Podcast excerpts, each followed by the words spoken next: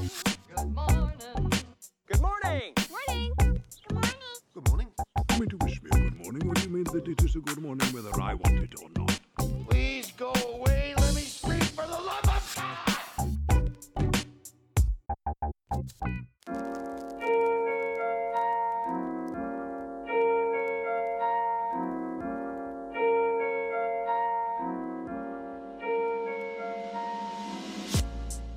reckon it's a little bit too early for Christmas, Ben? We're not even like people complain that the minute the minute the first of November rolls around, all of a sudden the Christmas stuff comes out. we haven't even had Halloween yet. And yet, this week, Eagle Entertainment saw fit to release the Grinch-themed horror movie, The Mean One. So, I oh. guess I guess we're we're entering the Halloween season. like you you know the guys at Eagle.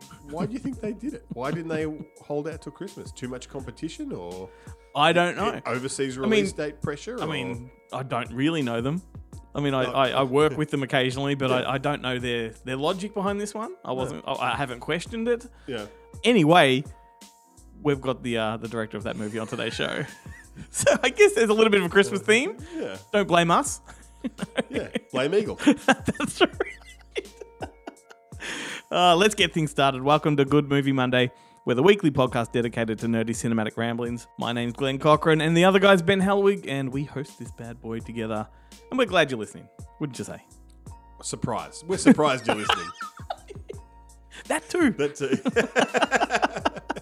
Oh my goodness. Well, now that you are listening, do us a solid and subscribe to all of our pages if you are haven't already. If you are on YouTube, click that notification bell and be alerted to whenever a new video drops. And just be prepared for a few notifications because we drop videos every day. So it's good stuff, though. It's good stuff. Uh, as well as our chat with Steven LaMorte, the director of The Mean One. We also have our regular segments on this week's show. Jarrett Gunn will be up soon from Monster Fest to talk about physical media, and three guys from the Bonehead Weekly podcast, all the way from Kentucky, will be joining us as well. Throw in a couple of catchy songs, and we've got a pretty good episode, Ben. Well, that, well, that I'll be the judge of that. so that I was going to say that remains to be seen. We, we haven't done it yet. We're yet to record a good one. oh, what are we going to talk about before we throw to Jarrett? Um, I haven't planned anything. You and I did, however, go and see Exorcist Believer We did. uh, last week, and the the world is going to town on this movie. I was going to say it is a contentious title, but it really isn't because there seems to be everybody's in the hate basket except you. But I reckon, you know what? I, I mean, my reputation precedes me. I do love pretty average movies, right? Especially if there happen to be a sequel.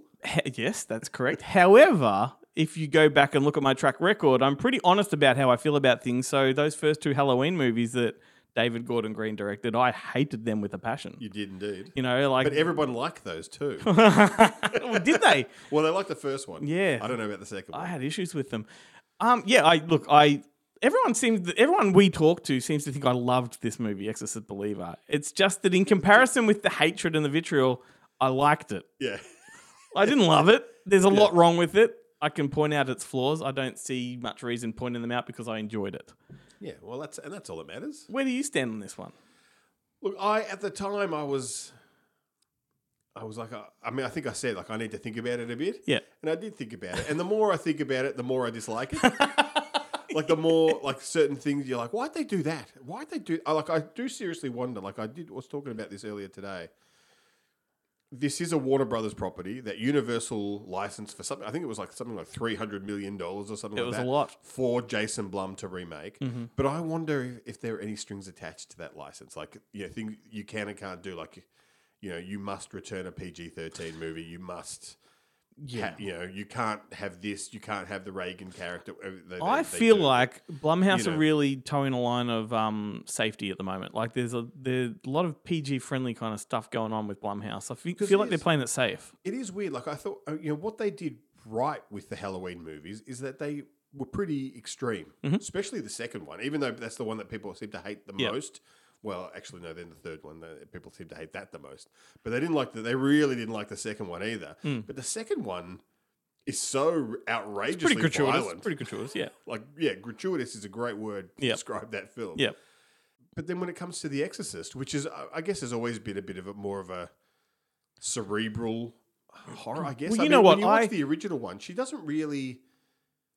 She doesn't Look, really, I, I watched the more- original one just the other day, and I mean, I've seen it that many times, right? But I was struck by it is quite con- confrontational, but the confrontation is more the fact that it's a little girl being essentially molested by a demon. yeah, Uh, and having a potty mouth and stuff. potty mouth, um, not only potty mouth, her actions are pretty vulgar. Yeah. Um, she masturbates with a crucifix. She rubs her mum's face in the blood. She pukes green stuff. Like which, the, her which head is my, twists. my favorite part from uh, Repossessed is when she pi- pisses on the floor and then she, Rub- Veronica Cartwright just grabs her face and no, not it. It's my favorite part. Uh, look, you know, look, But yeah, but it's more kind of it's like the human centipede. It's which is, thematic. I think it's more gross than Yeah. Than it's not violent. There's Well, not, no, I think it's the tone. kills, I think it's the and there's not a lot tone. The tone yeah. of it's really, really uncomfortable, and I, I found that watching it the other night. I was uncomfortable watching it. Whereas I didn't get this, I didn't get that uncomfortable No. sense in this No. one, and I thought that they they left a lot of things on the table that they didn't exploit. Look, I agree, and and I think tone wise, it wasn't blasphemous enough. Like, it- you know, Not at all. And Like, yeah, That was the thing. I was I was talking to uh, to someone on Instagram about it, and I and I was saying, uh, yeah, they- they've gone. It's it's an interfaith exorcism, Yeah. because you know they um. Uh, what's her name comes back and she's like the expert on exorcisms. What, uh, what's her name? Um, Ellen Burstyn. yep, yep, and she's like, you know, every culture has an exorcism, kind of has a thing for this and Yep. a name for this and rituals for this. And I was like, and then you know, then they gather, you know, a couple of different faiths. They've got like the, you know, uh, a, a Latino priest and uh there's a black. yeah, yeah, But then when you actually look at it, they're all actually just different branches of Catholicism. exactly. They're not. There's no. It's not interfaith at all. It's just No. we're bringing. It's like we're bringing the left and the alt left together, rather than you know. It's not. Uh, Well, look, look. This I must say, I must say, what I enjoyed is that the there was no actual sort of ordained priest taking care of this. It was a bunch of amateurs. there was for a bit. No, but he wasn't ordained. Like he, you know, he could have done it. Like it's like in the original, he could have done it, but the church insisted on someone higher up with experience. Right? Right. There was none of that. Like it was essentially just a b- bunch of amateurs that didn't know what they were doing. I like that direction. Ah, Look, I didn't have a problem with Ellen Burstyn being in it. She was tokenistic. Let's face it. Yeah, I thought But, what happened she to it was, but- good. but she was good in it though. But then when you actually look at the ritual, Yeah, like all, they're not, Not really. there's not no ritual. There's all they they just seem to repeat. You know, they're like the power of Christ compels you. that kind of stuff. you yeah. know, they're not even preaching in like. There's no. But then again, like if that is the ritual, it, There's how, no it, thing. it can't change, can it? Really? Yeah. Like that is the ritual. but it's not. It's not. It wasn't in Latin. It's not in. No. It's not. It, it's just this weird. It's like they're basically. It, it, you know, we kind of make fun of Chris Sun's The Possessor, Yeah. and and if you haven't seen Oh, the that, possessed. the, Yep. uh, the possessed. Oh, yeah. Yeah. If you haven't seen that film, Yep. Basically John Jarratt runs around going, you know, tell me your name. I cast you out. Ah." He, like, and he just shakes his hand. But that's really all they're doing in The Exorcist as well. Like, they're not really. It's not, they're not performing an act of Well, magic. in the original, the, the the power of the original is in the way the hum the, the the the adults are affected by the mind games. yeah. Um, because the demon really gets inside. And when you think about it, the whole Catholic religion, and it's also like all of those kind of mono, monotheistic religions, yeah. they're all faith based. Mm. It's there is no proof. You don't need proof. It's just faith. You just have faith that that's what. Yet the exorcism, the whole idea of the exorcism, requires a definite act of proof to work. So it actually flies in the face of the rest, the entire rest of the dogma of, of Mm. every religion, like every every one of the modern religions. I think I said this to you. Another thing that does bother me, um, it's it's more the way it's written, I guess. the people in the film that are the most religious people Yeah. are always the ones that are portrayed as the idiots. Yeah. Right? And it's the person that's not religious that becomes the hero. And yet they've they've crossed over to the the side of the idiots. Like it doesn't make any sense to me the way they portray the But- Christian and the Catholics and in real life, you know that the biggest pain in the ass is not a is not a Christian; it's a born again Christian. You know, like anyone who's born, anyone who comes to it later, they're like They're the ones- they're like vegans. they're the ones who really believe it. Like the other ones are just giving lip service because they've been indoctrinated since they were kids. Yeah. The ones who come into it with eyes wide open, Yep. They're the well, problem. look, I had fun with this movie, regardless of all that. See, I agree with all those criticisms, right? Yeah. I do, but I enjoyed it nevertheless, and it is the first of a trilogy. So where it goes from here, who knows? I mean, I, look, I, I just I think we can all agree though, not enough tits.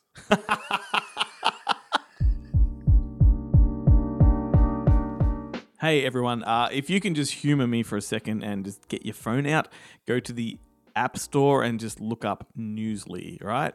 Uh, download that app onto your phone and start listening to Good Movie Monday the right way. Newsly, of course, is the super app. You've heard me say it a hundred times. I'm going to say it a hundred more. It's the super app that has you covered for all of the podcasts that you love, as well as all of the regular news from around the world. They go to 80 different countries and they pull the highest trending articles and put it into your phone, all depending on your search criteria. So, whatever you love, they will have you covered, whether it's sports, whether it's music, whether it's politics, uh, whatever it is. Newsly has it. You can also go to newsly.me and download it from there. And just as a special offer to you, our Good Movie Monday listener, they're going to offer you a month's worth of premium service absolutely free if you use the exclusive code Monday without the O M N D A Y. Go to that app store, look up Newsly, or go to newsly.me and download it there. Listen properly. I'll get in the the zone. Shake off the shit. Shake off the shit. All right, I'm in. I'm in, lads. that was your intro right there. Oh, good. Yeah. Okay. I had something Excellent. planned, but you had something better. oh, well, that's good because I was going to try and think of something creative in case you put me on the spot of going, you know, do you want to do an intro? And I'm like, uh, but I hadn't. I forgot about it. But anyway, uh, another week, gentlemen, another week of home entertainment. And it's a good week because this week we're actually seeing a bunch of 4K Ultra HD hit the market. So both new and some classic titles coming to 4K Ultra HD. But the first one I'll mention is, of course, probably the biggest release in terms of box office and, and, and amount of people probably purchasing and it's Transformers Rise of the Beasts. It's coming out on all the formats as to be anticipated 4K Blu ray and DVD. Good news though is that the 4K and Blu ray both have Dolby Atmos. So if you're not looking for that uptick in quality, you know, picture or Dolby Vision, you could easily get the Blu ray and experience the same great audio. Well, I mean, how else Uh, are you going to listen to? Exactly. and you want to feel the entire room rumble. Yeah, that's right. But in terms of featurettes, oh, or special features, I should say, there's there's nine featurettes and there's deleted scenes. There's no commentary on this one, uh, which is a bit of a shame because you know typically with these films they don't double dip when it comes to releasing like a collector's edition. They just repackage all the films together in a You know what? nine film set and whatnot. People do not need a commentary. They just need to go back to a past episode of Good Movie Monday, play the interview I had with Dino, uh, Dino De Laurentiis. I was going to fucking say Dino De Laurentiis. I want to listen to that one. Lorenzo Di Bonaventura and the Stephen K. And that's it. Jr., the director I and just the think they should just get Michael that's Bay to do commentaries on all the Transformers movies. and the ones that he didn't direct, he just talks about how he would have done it better and how. Yes, to- totally. Well, I'm curious to know if anyone's actually listened to a Transformers commentary, say, post the first Transformers, because the first one, obviously, people would have been a bit G'd up and excited. But has anyone bothered listening to those commentaries? Maybe that's what they've done. They've done some market testing and they go, look, to be honest, it's just fluff, it's just filler. Yeah. So let's just stick those featurettes we pre made for marketing on there and include some deleted scenes. But anyway, yeah, that one's out on all the formats this week pretty much the lion's share of releases. In fact, all the releases this week are Universal Sony, but they are from the different companies. Obviously, that one being Paramount. The next one is from the Sony studios, and it's Insidious: The Red Door, which I I saw a couple of weeks back. I think I mentioned it, rented it on um, P- PVOD. And I really enjoyed it. I thought it was fantastic. You know, it, it does really bookend the series if it Yeah, I were to end here. it. Here. Yeah. Yeah, but it made a lot of money, so I dare say there will be an Insidious six come, you was know, going to say, couple are, of you, years are we taking bets on whether that will actually end the? Well, we know there's a there's a new spin-off coming, so Ah, yeah, well there Yeah. you go, exactly. Yeah. So that that could be the territory it drifts into. they're going into that an insidious story type of territory. Of course. So I mean, yeah, because you could there's there's work for more prequels with Yeah. this franchise, if anything. But unfortunately, obviously, it's only getting a Blu-ray and DVD release. That's global. There's no 4K coming. And given that Sony's only recently released the first film on 4K in the states, and all the other chapters have only been on Blu-ray, maybe there's hope for a you know a 4K package down the track. But in terms of special features, I'm bitterly disappointed with this release, particularly given that it was, you know, Patrick Wilson's directorial debut. It doesn't even have a commentary. It's got like two featurettes on it. That's it. Two featurettes. One is on Patrick Wilson, but let's just say these featurettes are again marketing fluff, EPK stuff that's probably readily available on the internet, but being put on this release. You know, but we don't even get a bloody trailer, which I think's a travesty in this day and age that these releases are coming out. It's the cheapest thing that you can stick on there is a trailer, and more often than not, it's not on the release. And I know people go, oh, but you can watch the trailer on YouTube. I don't want to watch the fucking trailer on YouTube. I put the Blu-ray in. I want to watch the trailer now. I always love looking at the trailer after finishing a film just to see how it was packaged and marketed, and also to spot those shots that didn't end up in the movie or alternate shots that were used in the trailer. So yeah, so it's a bit disappointing. And again, I don't see them reissuing a special edition of this because they haven't done that with any of the previous franchise uh, entries, except obviously with the 4K release of the first film, which is just in the states. Because I don't know locally if Icon still hold the license to the first film or not. So yeah, if you do want the first one on 4K, you're going to have to import it. But also from Universal Sony, and this time from again the Sony catalog actually. No hard feelings uh, with Jennifer Lawrence. That's coming out on Blu-ray and DVD. And again, this one's a bit of a non-event when it comes to special features. I think you've got two featurettes and a bloopers reel. So that's it. I haven't seen it, but from what I hear, there's a particularly uh, good wrestling scene in it, maybe, or something of that nature. So maybe they could have done some extended scenes of that. Uh, but that, no, that scene, that the scene you're talking about uh, is uh, Jennifer Lawrence in full frontal nudity. yes, that's what I Yeah. uh, was alluding to. Yeah, I, I, I don't know if they could. Uh, if there's anything more to be extended. It's it's an interesting film for her to make too, considering you know she's sort of I guess reinventing herself to a degree, and this is the first film to kind of come out from that, and it's a shame. Well, I mean, look, I haven't seen it, so I can't comment. It might be excellent. the film is actually It's really just- good. Like, it is It's just that I just thought that there would be something better for her to do than say this kind of comedy. No, I you know, like given that that she's, she's doing turned in this. I some like that great she's doing this, man. It's like it's, she's doing what I want Tom Hanks to do and go back to that kind of. Well, yeah, know, true. Maybe she's doing those films she never quite got to do because she was kind of thrust from, you know, doing Yeah. something like was it Winter's Bone or something like that, yeah. straight into the dramatic, you know, sort of spotlight, and sort of saw that out for a number of years. So yeah, Well, maybe it is great. begin. She did get a start on the Bill Bill Engvall show on a sit Uh-huh. like a you know one of those really bad Ah, yeah, yeah. American, like sitcoms, American like a. Jeff Foxworthy type show. Like it's like a southern one where it's Ah, of course, and it's one of those ones that never quite reached us because I don't think Australia took to Jeff Foxworthy, although he did come out and tour. But I just I tried and I was just like, I don't know, wasn't it? Didn't they kind of spin it off from Home Improvement back in the day? There was like a crossover and I think stuff. it would have been a yeah. But Yeah. This is and Bill Engvall is is is the sa- I think he's another one of those guys that does those you know the redneck comedy tours or whatever they are. Oh yeah, Larry like, the like Cable Larry Guy. the Cable Guy, and Do you remember yeah, the Red some Green stuff. Show? That, you know, yeah. no. the what the Red Ring Show? The Red Did you watch Green- that the on Red- on the, Red internet? Green show.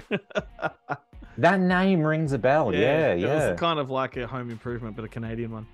Ah, okay, no, fair enough. I thought it was like a it was a um Tom Green crossover with someone else with the surname Red. no what's what's that what's that computer game that uh, the kids are all playing uh, Command and Conquer. Oh no, that was about Yeah. 30 years ago. Leisure Suit Larry. Halo Halo. Ah, Halo, yes, yeah. I think that was about 20 years blue. ago too, but it Yeah. doesn't end. Well, All they've so just done the TV series of it, and you're like, "Well, yeah, I saw Paramount. It was on Paramount Plus. I mean, there's a few people that were championing it, but I also heard it was a load of shit. So I was Yeah. verging on the load of shit because I hadn't played the game. So I figured, fuck it. Uh, Yeah. So other releases that are coming out this week. Now, all of these other releases are from Studio Canal, and they are sort of classic titles making their way to 4K Ultra HD for the first time. Of course, it's headlined by The Wicker Man. And this is this is a stellar release of The Wicker Man. I'll tell you why. Because it's retailing for under thirty dollars. It is only two discs, both of 4K Ultra HD, but both contain all three cuts of the film and contain all the special features that are on the five disc edition that they're releasing in the UK with, you know, bloody soundtrack of covers and all this other nonsense. Because the two Blu-rays in that have the exact same content that's on the 4Ks. So realistically, if you don't need all that extra fluff, and I weighed it up, and for like an extra what eighty odd dollars, I don't need that fluff. This is going to be a great addition. You know, all the special features, all three carts. I'm excited to pick it up, and under thirty dollars is is a price that's right, which is better than Roadshow's mm-hmm. pricing for The Exorcist, which went up. Like when that thing was on pre-order, it was on pre-order for about thirty dollars, and as it got nearer to release, that thing jumped up to like forty-five odd dollars. And I assume their logic behind that is that we've included two 4K discs, and you're like, well, congratulations, but you didn't include any special features on the a Blu-ray disc with special features. So how that warrants a $45 price point, I don't know. But anyway, hats off to Studio Canal for not only including all that content on this 4K release, but keeping it under $30, which is good. Two other titles that are coming out from Studio Canal U571, which I know you gentlemen are super excited about. uh, that it's actually getting a release on 4K Ultra HD. Saw Uh, that cuts- Oh, Yeah, did you? I too. saw it. I saw it on DVD when it came out because it was one of those reference quality audio tracks, and I had zero interest in a submarine movie. But I was like, "Look, You've I'll been on this crack. train for a long time. I just like Harvey Keitel wearing his little sailor hat. Oh, okay. I, I definitely prefer in clothes as opposed to him in the piano or Bad Lieutenant. Anything to cover up the little fella. Mama, mama. I'm so disturbed by that. Seeing that as that able for a bad lieutenant as a 15 year old, it stuck with me. Little Harvey, little Harvey Crumpet Little down Harvey, there. yeah. Oh. Uh, and we've also got Cutthroat Island, Renny Harlin's Cutthroat Island with Matthew Modine and Gina Yeah. Davis, which I'm excited to revisit. And it's it's coming at a really good time too, because this was kind of the career ender in, to a degree for Renny Harlin. I know that he obviously did Long Kiss Goodnight, but that was, you know, well, I think pretty much because maybe even Geena Davis got him across the line with that. But have you read the latest news about Renny Harlin doing this Strangers trilogy? No. Oh, this is crazy, right? So they're all coming out next year. So Renny Harlin is directing a trilogy of Strangers films that are based off the first film, but I believe maybe exist in the same universe as the first film. Uh, I don't know if they're retconning it and pretending Strangers Prey at Night didn't happen, which is a shame because that's my preferred, you know, one of the two films. Yeah. But it's a trilogy of fucking films. So all three films, and then they'll come out slightly spaced apart. They released some stills this week, and the stills look great, but how much can you tell from stills? You know, often the stills look better than the finished film does. Yeah. But yeah, and but the the thing I didn't like about it was like the first film will sort of set it all up. The second film will go into like you know uh, how this violence affects you know victims and the ongoing thing, and I'm like, oh, that sounds a bit dramatic. Then the third film's like, and then we kind of explore the origins of why these people do what they do or whatever, and and I'm like, way to ruin a simple concept. Yeah. The the beauty of the strangers is that we don't know anything. They could be anyone. They've come from nowhere. You know, spoiler alert that they were you know young sort of teenagers in the first film. Why do we need to know? Yeah, he's do doing they a have Rob broken minds? Exactly. Giving us too And much. We don't need that. I was just like, just make three films with them looking rough and scary as fuck, knocking off people in remote locations, and we're done. But anyway, it is interesting, and it's interesting to see him do something that's, you know, getting a little bit of coverage as well. Uh, but anyway, that that's a complete aside. And then the last release I want to mention is coming out from Universal Sony, but it's from the Paramount catalog, and it's Halloween H2O, and it's coming out locally on 4K Ultra HD. Uh, look, you know, if you're a casual fan, I guess it's good to pick up because it's, you know, under $30. It's just the film. I mean, in the States, Scream Factory have released the same, you know, release, but, you know, with an abundance of special feature content, commentaries, featurettes, deleted scenes. I think there might even be an alternate cut of the movie, like a TV cut or something of that nature. So there is a definitive release out there. So, and I mean, look, if you're getting Halloween H2O, I dare say you're probably not that casual a fan. You're probably mm-hmm. invested in the franchise, so there's a good chance you might want to pick up Yeah. the better edition for an extra 20 odd dollars from the States. So it does seem like an odd move, but I mean, they've done it in the States too. Paramount have released it as well, but at least they've had the courtesy of releasing it like 18 months after Scream Factory did. Hmm. It's not one of those two week windows Yeah, yeah. where we'll release our cheap version before you come out with your deluxe one. But anyway, it is an exciting week because I, I don't think I've seen a week where there's been that many 4K Ultra HD releases. You've got three more releases to talk about on the filthy. Uh, are they dirty DVDs from Eagle Entertainment and from somewhere else? Well, I beg your pardon. One of them is our guest on this week's show. So the mean one. Oh, okay. on, on DVD. oh, the mean one. Yeah, I know. Yeah, I saw Um, that. That that's Spooky happening. Halloween is coming out. Yes, which is AKA Spirit of Halloween, is it? Or what was the US title for it? I It's named know. after. It's because it's The set in the retail shop. store. Yeah, that's right. Yeah, yep. And Sisu. Oh yeah, which it's a great that Sony are releasing it physically, but only doing a DVD know, release. but even though it. is only DVD, it's it's a movie good enough for us to talk about it having a release. Like, Yeah, true. And let me know if you do like Sisu, like, and you want to own it. Buy the buy the version from the US. You can buy it on 4K Ultra HD. Yep. Not even just Blu-ray, but 4K Ultra HD. So they're completely skipped two formats. But yeah, so there's that one. I haven't seen it yet. I'm very keen to check Good. it out. It's good. But yeah, it was one of those films that kind of had a bit of a, you know, when it finally came out locally, it had already been out in the US on VOD. So I feel like it had been a victim of sort of rampant piracy because there was such good word for it that people were eager to see it and unsure if it would get a release. So they, they resorted to illegal measures to watch it. I really So, am yeah. surprised. Like, you, I mean, especially with 4Ks because they're not region locked. Why they're not? I mean, remember back in the day Mm. with Blu-ray, they used to just Yeah, they and you'd- we'd you'd get the UK US, ones. UK, and Australian Yeah. classifications all on the disc, and they would just Yeah. pump them out. So I know it's it's an odd, and that's the thing. I mean, some of the studios locally, like some of the you know Universal Sony distro product from Paramount, uh, for instance, the Untouchables and Fatal Attraction, they're out of print now because they only did a limited print run locally.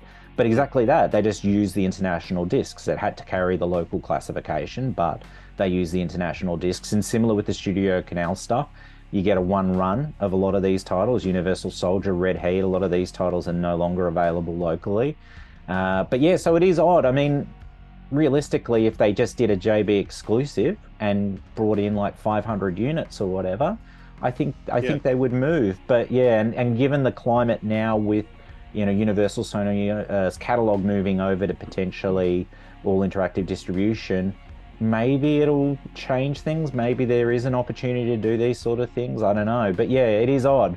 It seems like such a small thing because it, it's pressed and it's sitting there waiting. So go figure. There we go. Another week. Anyway, gentlemen, so we did get to mention those dirty DVDs. I I only excluded them because there was so much 4K content. Oh, right. It wasn't Yep, anything Yep. Yep. uh, directed at those Right. particular films. right. So, you know, I, apologies to the director of The Mean One. Uh, I haven't seen it yet. I'm very excited to check it out, but I am saving it for the Christmas season. But all right, guys, that's all I've got for you this week. So until next time, stay physical. Filthy, filthy DVDs, Ben. It's a gross format. I've got a No, room I've full of got a them. room full of 'em. yeah, yeah. I've got. I've still got more DVDs. Mm. I think I've. I've got more. I wonder. It'd be a close one between DVDs and VHS, but as the formats increase, like I've got. I think I've got more VHS. yeah. Laserdisc don't count Yeah. because yeah. I didn't get Laserdisc until much later. I got more. Got more VHS than I have DVDs. I've got more DVDs than I have Blu-rays, and I have more Blu-rays than I have 4Ks. That makes sense. That's logical. That's how it works. Yeah, exactly. But they never catch up because the formats come out too fast. That's right. Uh, look, I, I watch more DVDs than I do any other format. Like it is just uh, I've got too many good movies on DVD that I haven't upgraded. See, I'm I'm I'm 100 percent into bother the me. It streaming doesn't thing now, bother me. really, with watching stuff. Yeah. Like when I have to when I have to pull out a disc because the internet doesn't work or whatever it is, I'm like, no, this fucking effort. and then and I don't know about I don't know what it's like with your DVD player or Blu-ray player. Yeah. Once I've used it. For the next week, it keeps hijacking the TV, even though there's nothing in it. No, it doesn't do just that. t- it comes on and then it takes it. You know how the TV Yeah, yeah. is on like what you know if you got it on TV, it, it does the Mhm. the source thing, and it Yeah. just the, the the Blu-ray player always overtakes whatever you've selected. It just goes, this is this is my Blu-ray player constantly like for a week after. Mm. Here is the thought I have every single week without fail. So, on average, I'll watch one DVD a week, right? Right. So let's say I watched one seven days ago, and I go in to watch another one. I open the DVD player, and lo and behold, there's the last DVD I watched, right in there. and I think to myself, how many times do you reckon that spun? Yeah, Like if that's sort of you know still spinning, how many how many rotations do you reckon that is in a week? Far out. Is it That's trillions? yeah. I, I don't. I don't know. I actually. I mean, I've never tried. I've never seen one. They spin fast. Yeah, I've never seen how fast they spin. Do you remember in the, the, the, old days when you had really dodgy kind of DVD players and you'd press eject and it was still spinning when it came out? Yeah,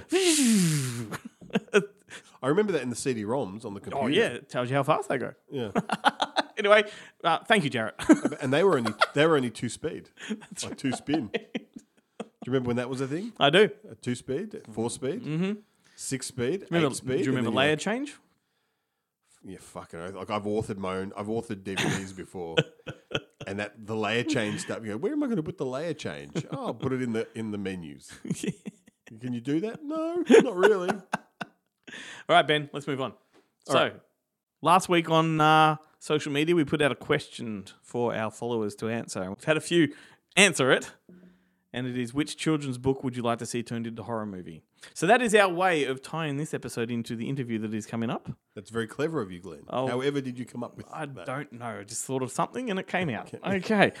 So the movie coming up that we're going to talk about is The Grinch. So it's a, it's called The Mean One. It's a take on The Grinch, I should say. Ben looked at me as if to say it's The Grinch. it's the Grinch. Um, and what a- Grinch. what story lends itself better to horror than The Grinch? I mean, it's pretty. That's pretty. Most of Dr. Seuss is pretty horror friendly, I reckon. Yeah, except for one fish, two fish, red fish, blue fish. but green eggs and ham, that guy's a maniac. That's, I figure that's basically the mask. Yeah, or a sequel to Fried Green Tomatoes. Gross. They're delicious. You should love them. They're deep fried. They're beautiful. Yeah, but they're tomatoes. They're green though. That doesn't help. That doesn't make it better. I eat them every year. I love them. Anyway, let's move it on. We've got the answers here. So, some of the people that were on our socials answered, including good old Chad Jennings. Last week we had uh, we had James, and this week we have Chad. Everyone poops. Everyone poops. Perfect. Yep. What would that story be about? I just think it, it's uh, it's about poop. It's well, that's scary enough. that's what The Exorcist was missing, right? Human centipede is about poop. That's right. That's and and everyone poops. And everyone poops. the human centipede could be the adaptation of everyone poops. and the hungry, hungry caterpillar. Yeah.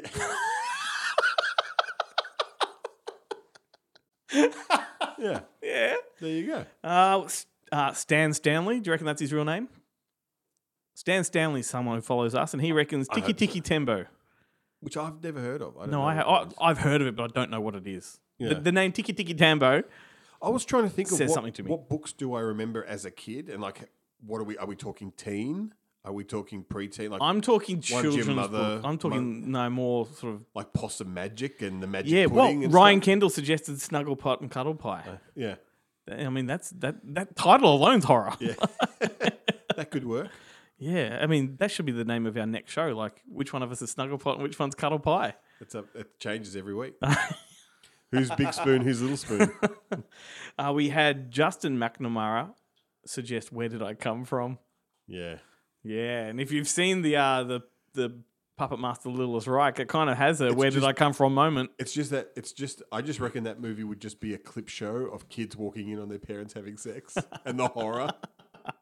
and the ho- tagline, "That's where." it- they're not kids. They have to be old enough to know what's happening and be thoroughly disgusted. Yeah, traumatized for life. Yeah. it's like a um, Silent Night, Deadly Night thing where years later Yeah. the trauma resurfaces, and then like you know, little Billy wields a giant cock like a dildo. Inspire- inspires him to kill. Uh, what else have we got here? Um, no, that's about it. We had like six people. um, I mean, no, no, Anthony Sullivan actually, Harry the Dirty Dog.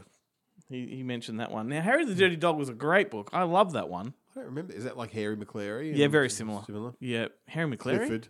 Clifford, yeah, Clifford the big red Clifford dog. the big red dog, and Marmaduke. mm-hmm.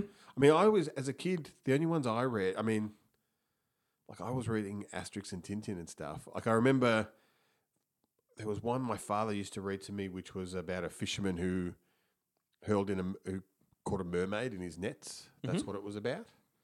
And then, uh, but I don't really, I can't remember any of the others There's been some. until until like I remember my mum reading me The Hobbit, and she read me uh, Sherlock Holmes and the Ca- and the Hound of the Baskervilles. We Mm-hmm. had like a like a kind of a kids digest version of that, which is you know, is a horror film. I said this a few months ago when we when we spoke to was it is it Rhys Waterfield or Wakefield that directed Winnie the Pooh? Yeah, Um, I suggested Mary Poppins. I think I Yes. said that to Jarratt recently too. Like, imagine a dark Mary Poppins where she just punishes those kids. yeah. That'd be great. I mean, that was remember that uh, there's that great uh, is it Jon Favreau Santa movie Hmm. where yeah. it's uh, Santa you know g- got punished. He had to do it. He had to be good for a thousand years, and then that thousand years is up, and it's like a Santa sleigh or something like that, or yeah. No, that's the Brett know. Ratner one. yeah, Yeah. Yeah. Yeah. Yeah. Um. Yeah, which they've since done now with Violent Night, Deadly Night, and Surely, Bloody, uh, Christmas, Bloody Christmas, and um, surely somebody's got to do a Noddy horror film. yeah. The Noddy world lends itself to horror pretty well. How'd you go with them sleeping in the bed together? I mean, you know, that, that's not that's not horror anymore. That's not It's allowed to good. be. Uh, no, well, uh, well, that's why it's horror. Is that uh, just Noddy and his and his daddy? And may I suggest a horror version of. The Secret Garden, and the horror lies in Daddy's torture shed down the back of the bush. But do you remember? Like, I remember watching a lot of um, British BBC kind of kids series, and Yeah. they're all based on books like Box of Delights and Mhm. Tom's Midnight Garden and um, Jinxie and all that, that kind of stuff. They're all they're all horror. Yeah. They are all horror. Well, I mean, children's literature is steeped Like in horror. you know, um, what you what you call it? Uh, the tripods. Yeah. Day of the I mean, Day of the Triffids, not really, but chrysalids. All those. I mean, we read them Yeah. in school. Well, you Tomorrow, go back yeah. to all of the Brothers Grimm. It's horror. The witches gobbling up Yeah. children, like uh, and Roald Dahl stuff. All the children have very nasty demises. Like, I'd like them to do it like an adult version of the like a proper horror version of the witches. yeah, totally. Like not like a kids Horror, a kids yeah. horror, but like a really dark, violent. Because I mean, that the the original movie with Anjelica Huston was scary. Mm. I thought when I first saw it, Well, like it did. most have kids would agree. It had its you know kind of especially at the start. Once the witches actually come into it in the big group in the hotel, then it kind of it loses a lot of that horror thing. But when it's just you know that whole thing about that woman coming out, you know, when he's up in the tree and the woman mm-hmm. Mm-hmm. walking past and offering the you know and that stuff about the girl who ends up in the painting. It's that's all terrifying stuff. Totally. Like I wish they would do that. We but, did like, grow up in an era where kids' movies, particularly, were still scary. Like Yeah. I'm talking even Return to Oz and Yeah. you know that kind of stuff for sure. And it's Yeah, just, we've become Oz, sanitized definitely. with kids' films. Like it, back then too, the, the horror was a moral. Like there was always a lesson: good versus evil, good boys and girls, bad boys and Stay girls. Stay away from chickens, as, the, as the case may be in Return to Oz. Billina. Is it Billina? Yeah. She always talk like this. Don't go there. no. Have we exhausted that conversation? No, No. Okay, keep going. no. Let's just do the whole rest of the show as Billina. Oh, is Billina? It's a bit like the chicken lady from Kids in the Hall. We could eat either one. I'm the chicken lady. Ma.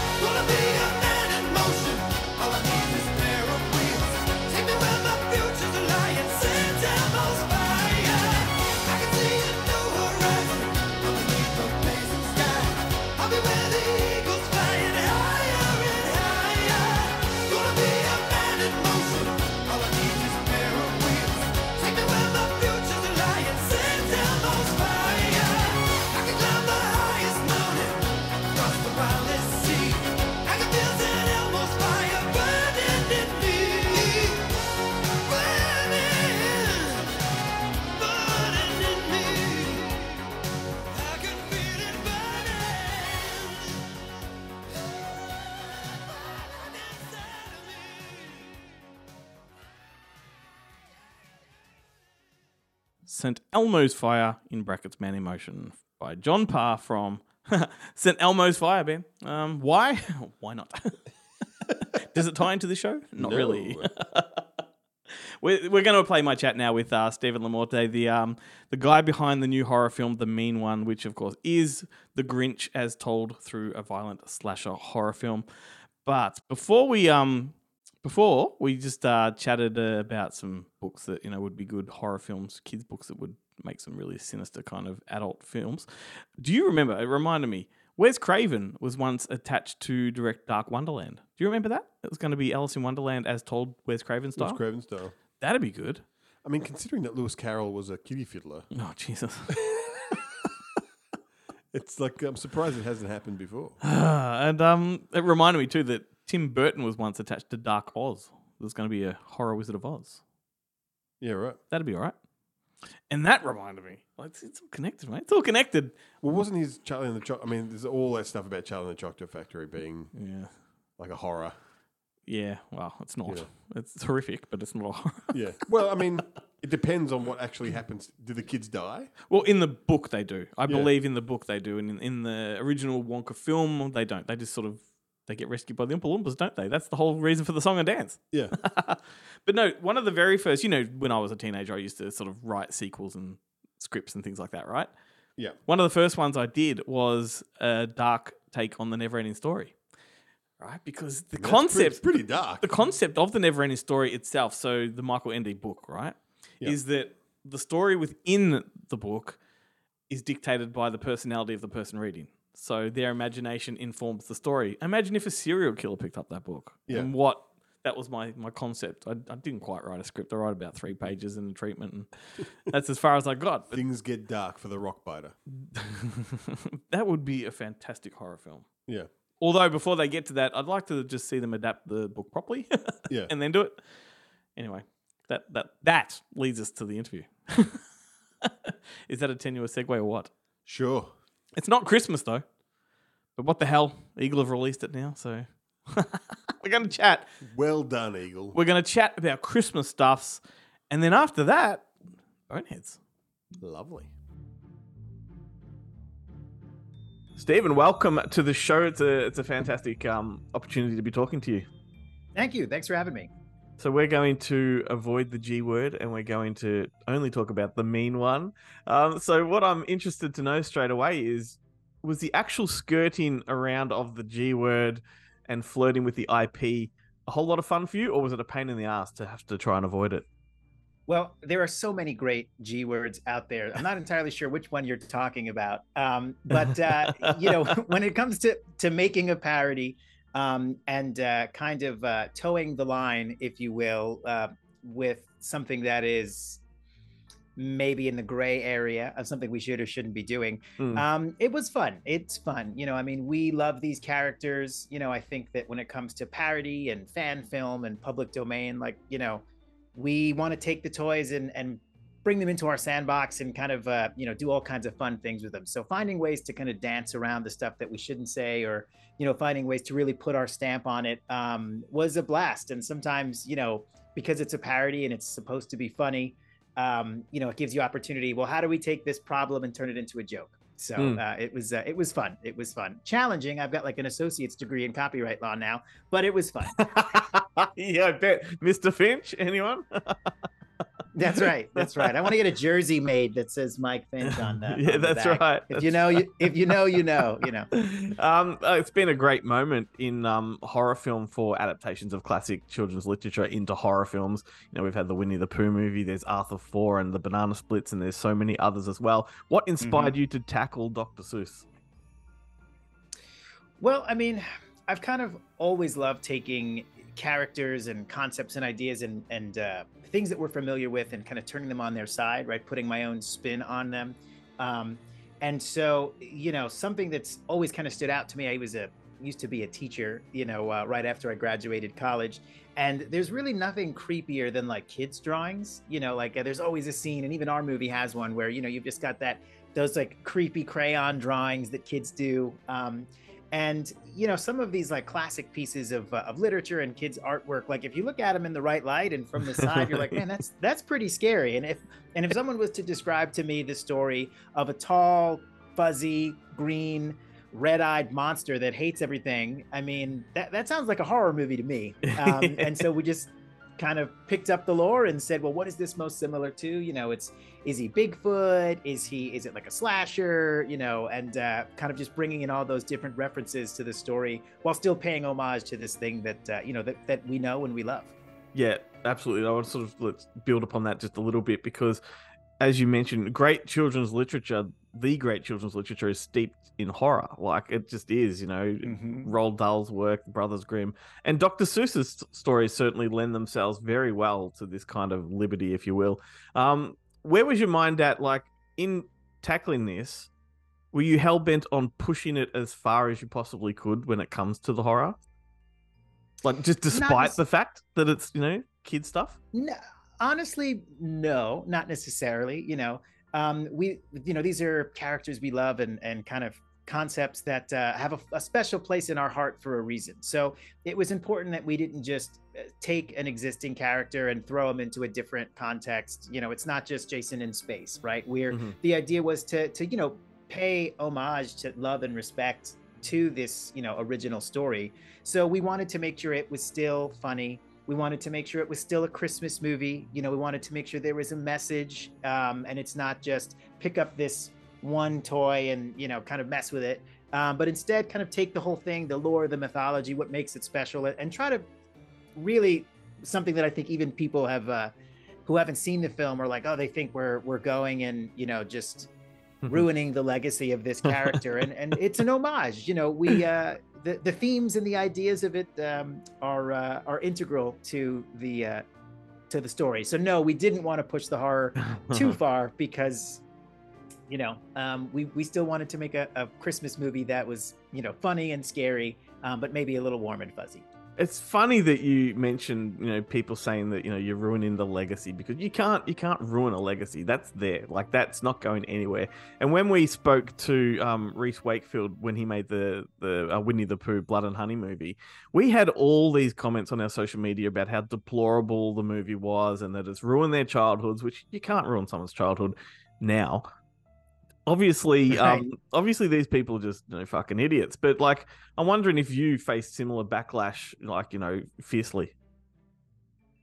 Um, we have. I mean, it's. Uh, I mean, I do have a smartphone. I, I exist on the internet, so I'm aware um, of uh, of commentary, good, bad, or otherwise, about Yeah. our flick.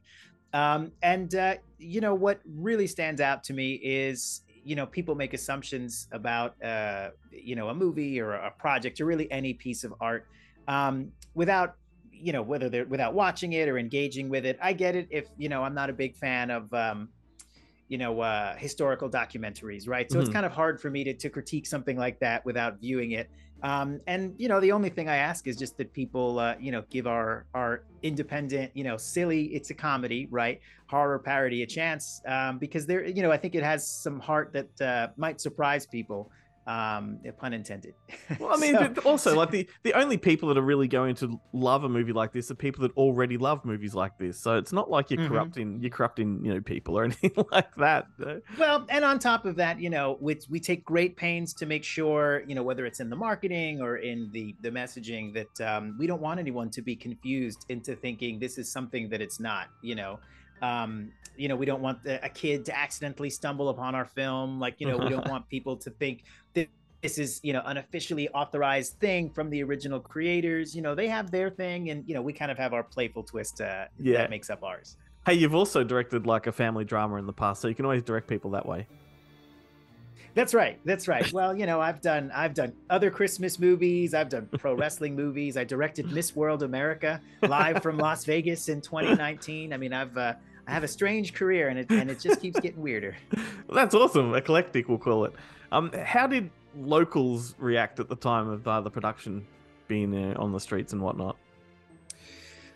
Well, um, because the creature doesn't come out during the day, um, Mhm. out of context, for the most part, we just look like any other independent film. There's a Yep. police officer, there's a you know a young girl, Um, but once you start hanging like a Santa mannequin, uh, you know, and and there's um, you know our, our badass lead is like punching the Santa Claus suit. They're like, oh my god, they you know the neighbors are driving by. They're like, you they're killing Santa Claus. I said, yes, that's who it is. It's it's Santa Claus. pay, pay no mind about any any of the green fur or uh, or the teeth or the blood.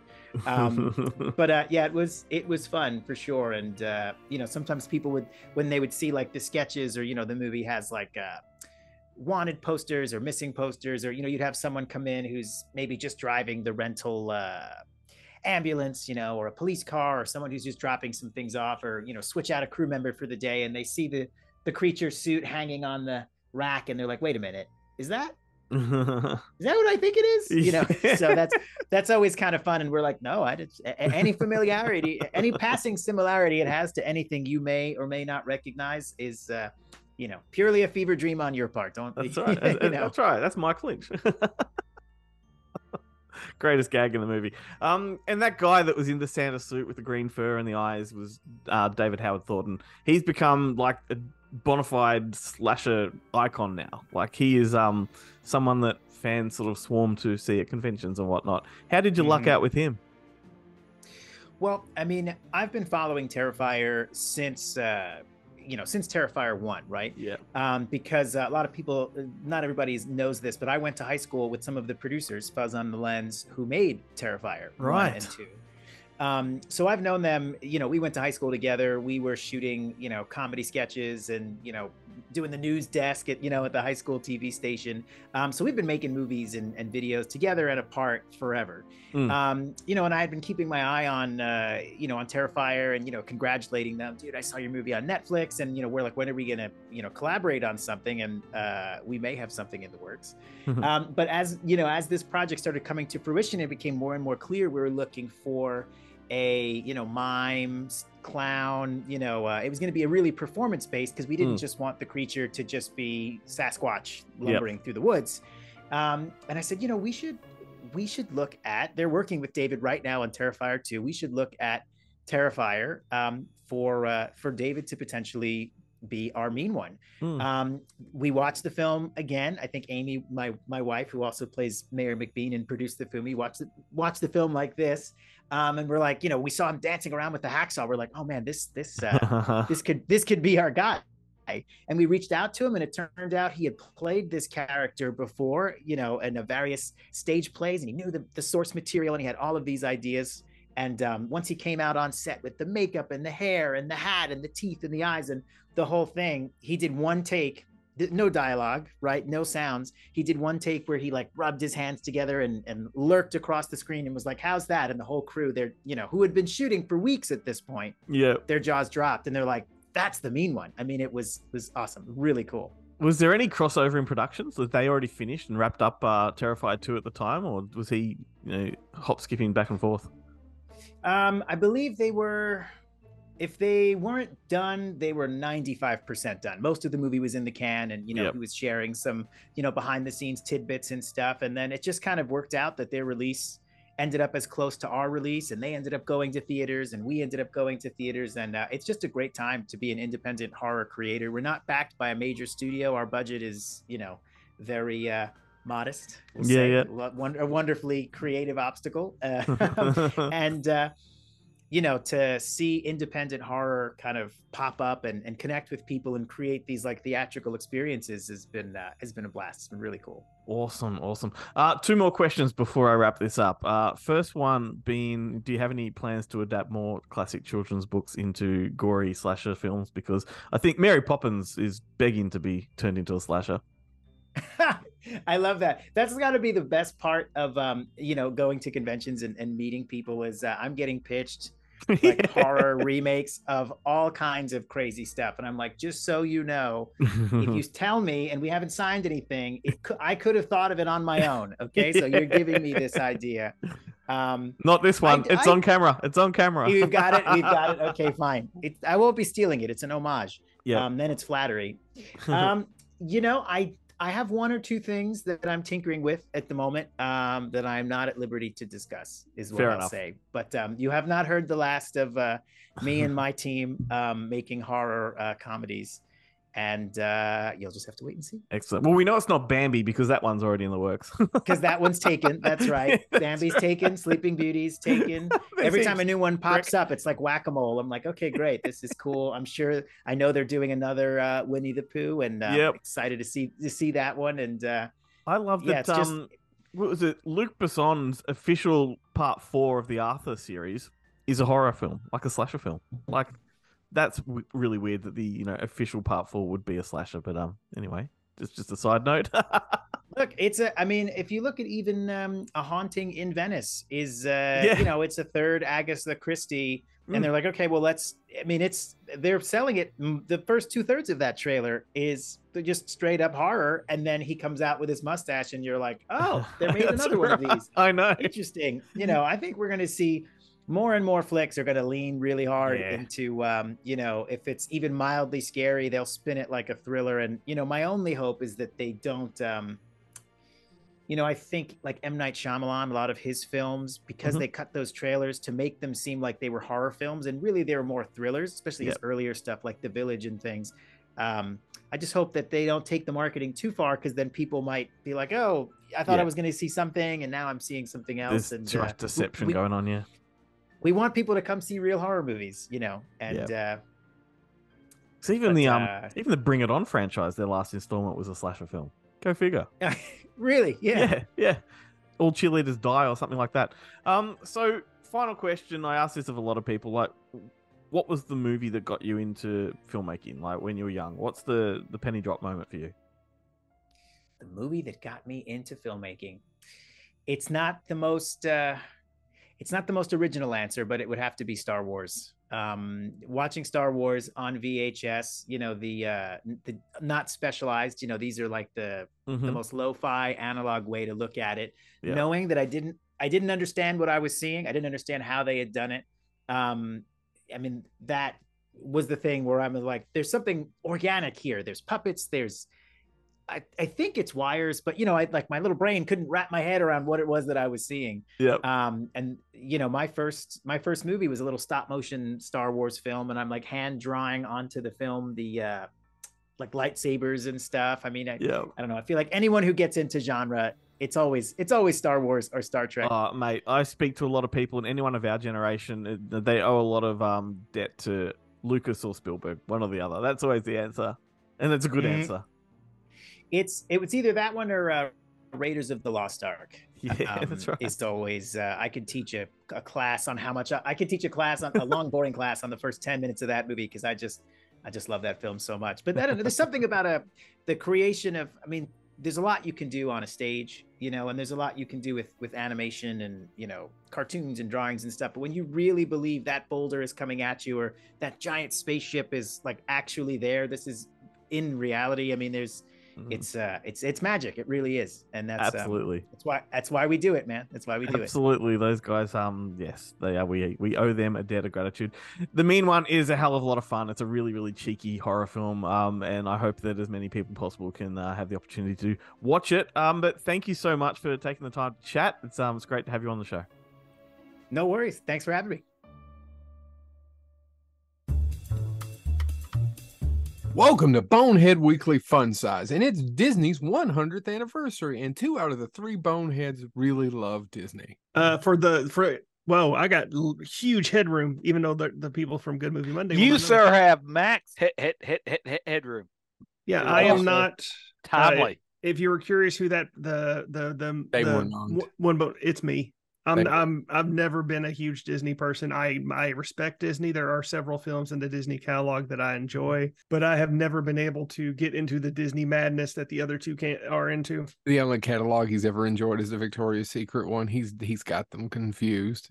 That He, I'm uh, a, hey. I'm I am a Sears catalog. Thank you very much. He uh, which You only look make that anymore? section. No, his wish book stopped showing up about 20 years ago. but well, and by the way, the the tragic part about that is, is that um, We've he, only got four minutes. he prefers the tragic kingdom over the magic kingdom. James, I'm taking this out of your part. You go first. What is one of the best? Di- we did this as an episode, but what's your favorite Disney villain? Go. I honestly, my favorite one is Ratigan because I understand where he's coming from. Right, the. Great Mouse Detective. Arguably, arguably, he makes a very cogent argument. Now he's egotistical, and I would argue he's not the one.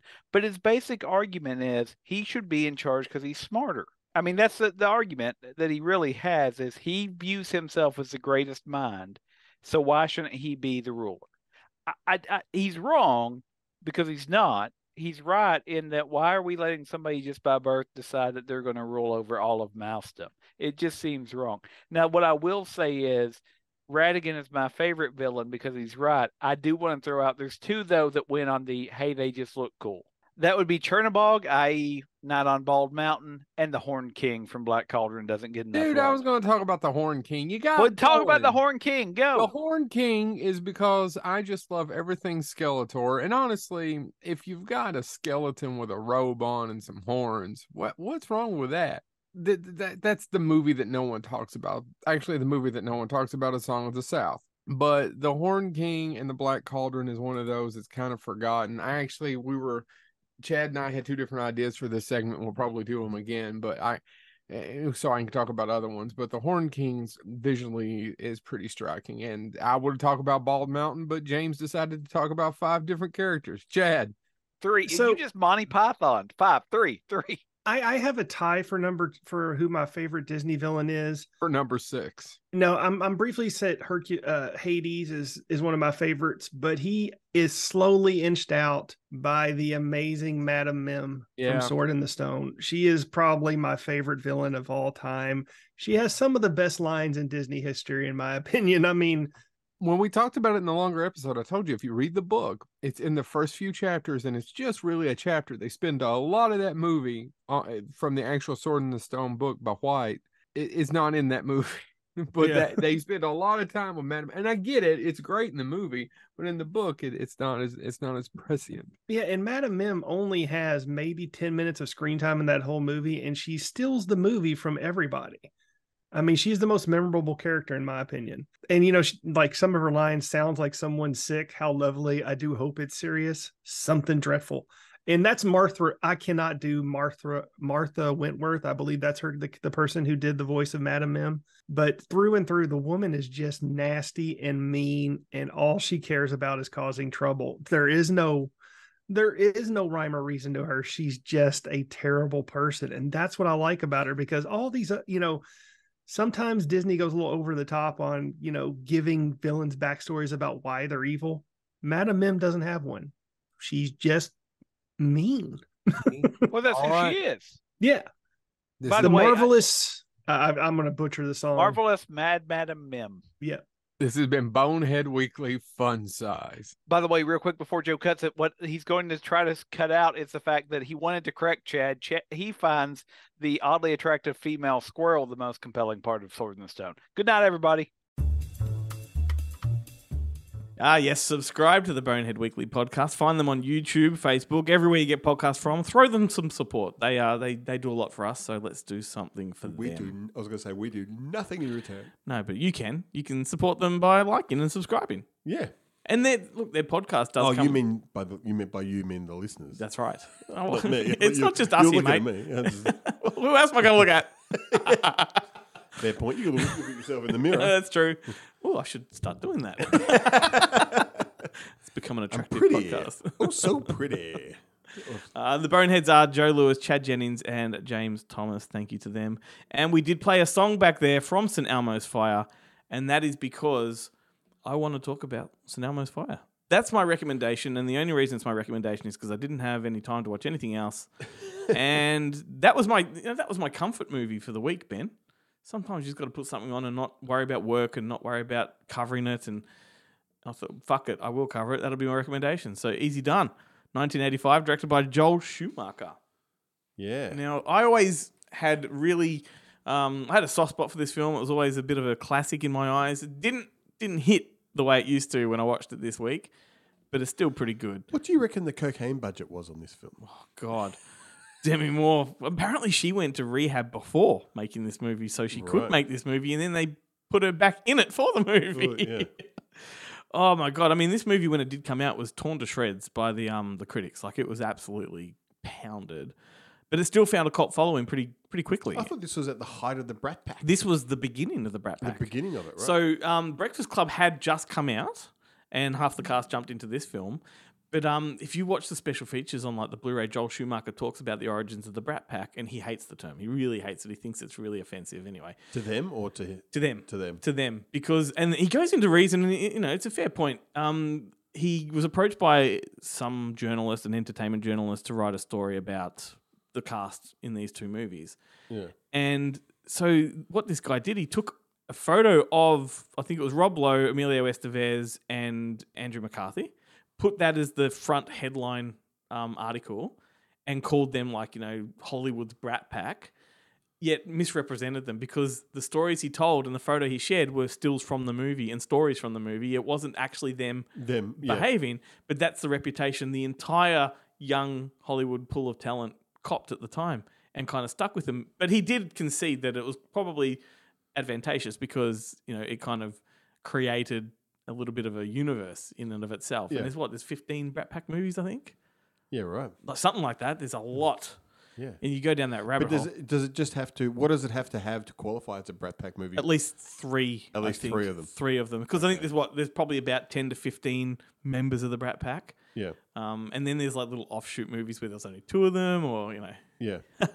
I love that. I love the whole era, so it's kind of a, an affectionate term for me. But I can see at the time it would have been a little bit disappointing. Yeah.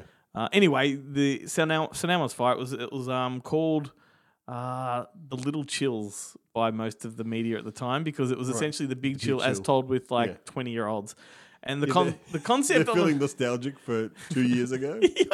that's what's so funny about this movie because they're fresh out of college and now they've got to enter the real world and the prospect of going separate ways, you know, letting go of their youth, all that kind of stuff. And Yeah. and but the way they act it and the way it's written is as if you think they were fifty, you think they were actually moving on to middle age because they're really lamenting what they're losing, and it's like.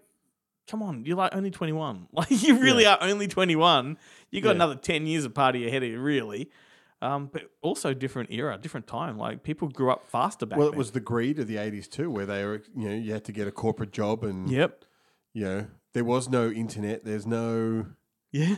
you know, there's a yeah, there's a, there's a lot of less. There's, there was a lot a lot less ways to interact with people. That's right. Although you know what, I, I can identify with this film because I do think it's pretty wanky and pretentious. Like I, I really do. I think the Big Chill was as well, but that's part of the charm, I guess. Yeah. But like I think of when I was that age and the friendship circles I had and the directions everyone went in and the personalities we had, I can kind of relate to it. And I watch my daughter's um, friendship circles, and right now they're around 22, 23, and they're kind of going in different directions. And so, they're, they're still kind of like not man. I don't know what you call women who are man childs. yeah.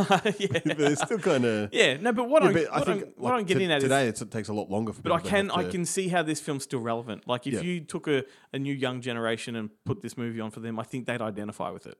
I think they would too, but I think they're a lot older. Yeah, oh yeah. I think now you'd the the way that they feel in that is how people who are like 29, 30. Yeah, oh, even Now? 40, I'd say. Yeah. Yeah, for sure. And that's what I'm getting at is that we've aged differently. The generations are aging differently. And I feel like back then you took on responsibility at a much earlier age. Yeah, but I think I think mainly it was because there was a lot more choice. Yeah. because it was things were kind of affordable. Mhm. Whereas now you just can't afford to. Yeah, that's true. You know, That's true. There's a lot of stuff you can't afford. You to dreamed do. of owning a home by the age of 25. Like, Yeah. that doesn't happen anymore. Uh, let me quickly run through the cast here and then I'll, I'll throw it over to you. But you had Rob Lowe, uh, who was the youngest of the cast, and Right. Schumacher didn't want him at first. Um, Right. Didn't think he was right for it. Turned out to be perfect for it. Uh, he was the, rebel- the rebellious sort of, you know, um, Yeah. loser of the group. Emilio Estevez, Demi Moore, Ally Sheedy, Andrew McCarthy, Judd Nelson, Mare Winningham, and Andie MacDowell. Uh, uh, what's his name? I forgot Andie MacDowell. Is Yeah, Schumacher also didn't want Judd Nelson in this, Right. but Ally Sheedy insisted on it. Like that was her stipulation. Um, and yeah, Andie MacDowell. Um, it was I think her second film. She'd done the Tarzan film, Yeah, which she'd been dubbed in. which she was dubbed by Glenn Close, Yeah. right? But this was her first speaking role where she used her own voice. Yeah, She's good in it. She's really good in it. She's really pretty because she was like a, a model. you know. Yeah. But I think she's got a really nice performance. She's the, the most subdued, sort of, you know, down to earth I think a lot of the actresses a lot of actresses you find, you know, they all dabbled in modeling before they, you know, before you know, that's how they earned spare. That's how they got cast back then. Yeah, that's how they earned cash. That's right.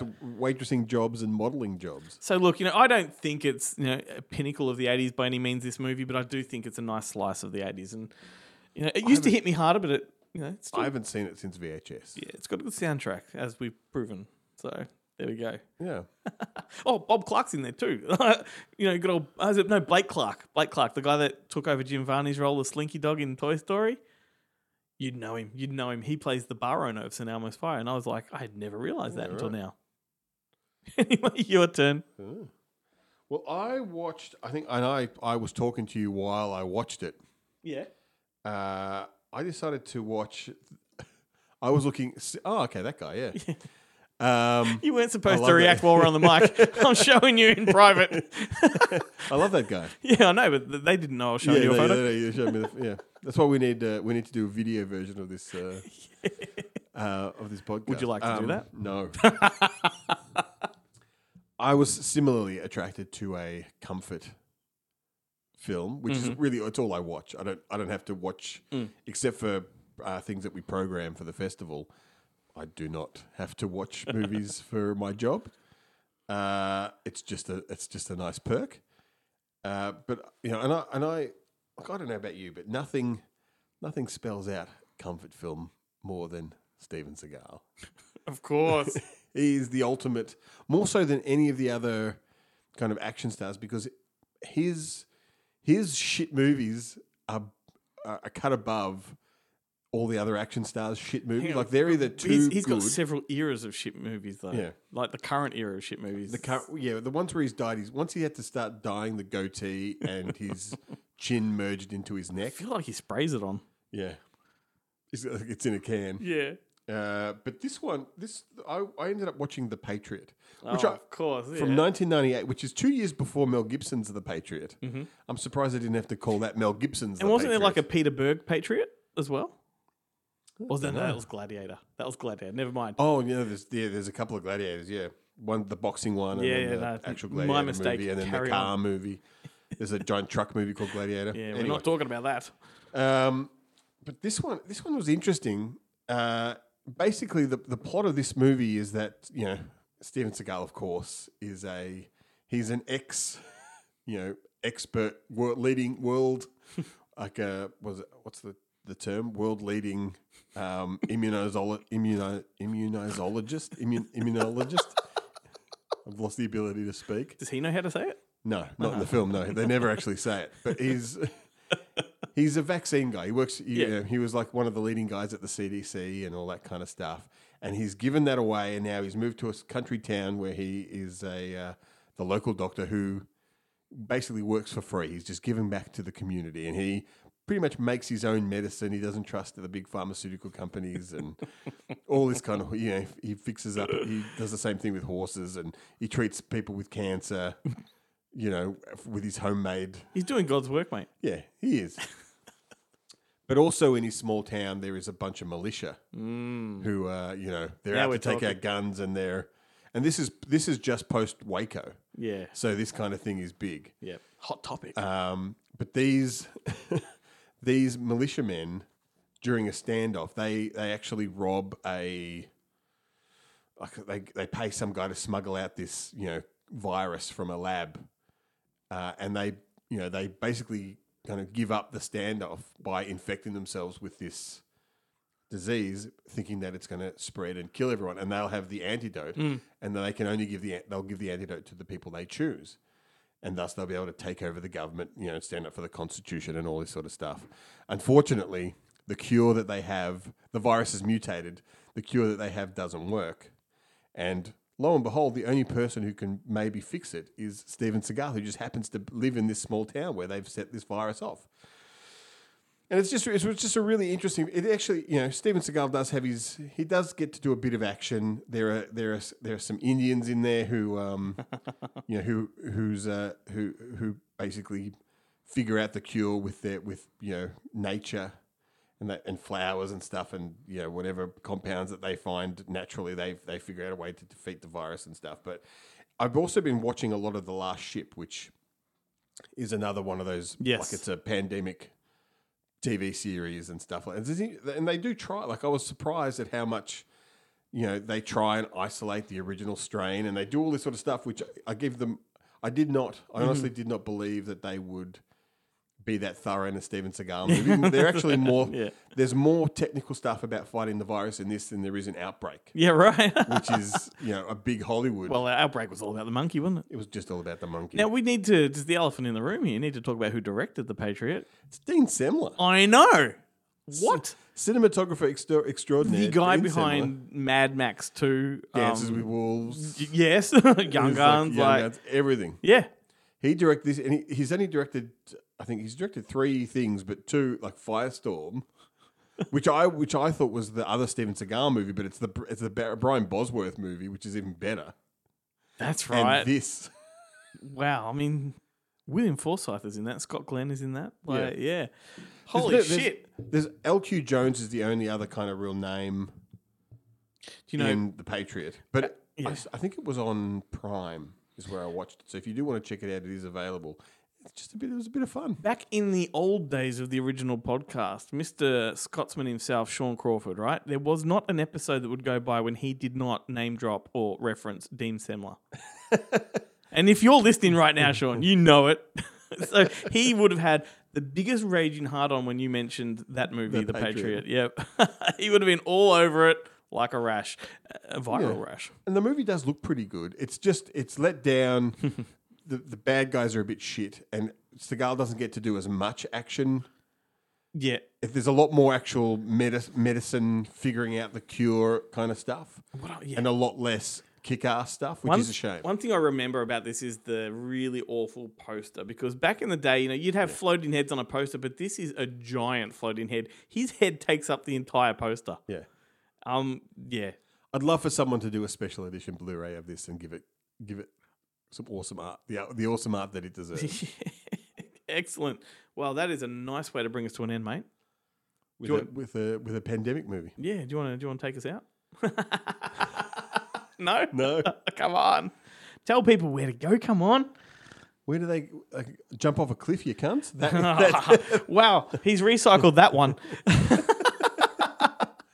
Before we sign off, please do uh, go to our website, goodmoviemonday.com, and follow the links to all the social media pages and like and share and all that kind of stuff. I thought we had done this earlier in the show, but We now, do. now that you're saying it, I realize we didn't actually. Oh, we kind of do, yeah, you but just all we said was follow us on social media, but you didn't do the website thing. Yeah, you look, didn't and do the. look, it's just it's habitual and it's obligatory. Like you, you got to do it. If you have a podcast, you got to do it.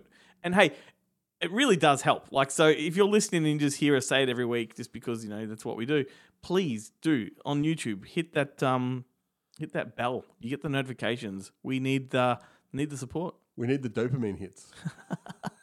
Oh, you've done it to me again. Got a dopamine drop. dopamine drop. Yeah. It's a weird Paul reference right there. I do it. You can't say dopamine drop to me and have me not do that. and not do weird Paul. Yep, it is my uh, it's my knee jerk. Okay, so that's the end of the show. Ben, it's been a fun one. It's been great. It's been great. Good luck with Monster Fest, mate. Thank you. It is. It is this week. Do you want to quickly plug it? Uh, Monsterfest is on this week. Why don't you come to Monsterfest? Monsterfest.com.au slash Australia. Check out the program if you're in Melbourne. Uh, the it rest the rest of the states they're, they're coming up in a bit, uh, starting on the 27th of uh, October. If you're in Sydney, Perth, Adelaide, or Brisbane, uh, you can check out Monsterfest. But if you're in Melbourne, it's this Thursday. And the program is pretty kick-ass. I'm, I'm Nicely- excited. I just uh, I just ordered a bunch of raincoats for the We Kill for Love screening, uh, the documentary on erotic thrillers. So definitely come down for that if you wanna if you wanna sit in the cinema with a bunch of like-minded perverts wearing a raincoat. Are you allowed to jerk off? I wouldn't say allowed. and, the, and the raincoats are sheer, so if you do, you're at, you do so at your own risk. Well done, sir. I bet you'd done that at the start of the show. Yeah, when, when people were still listening. Yeah, That's right. All right, we're going to leave with a song called I Will Be Strong by Eddie Money from Over the Top. Great. Yes. See you next week, everybody. Bye.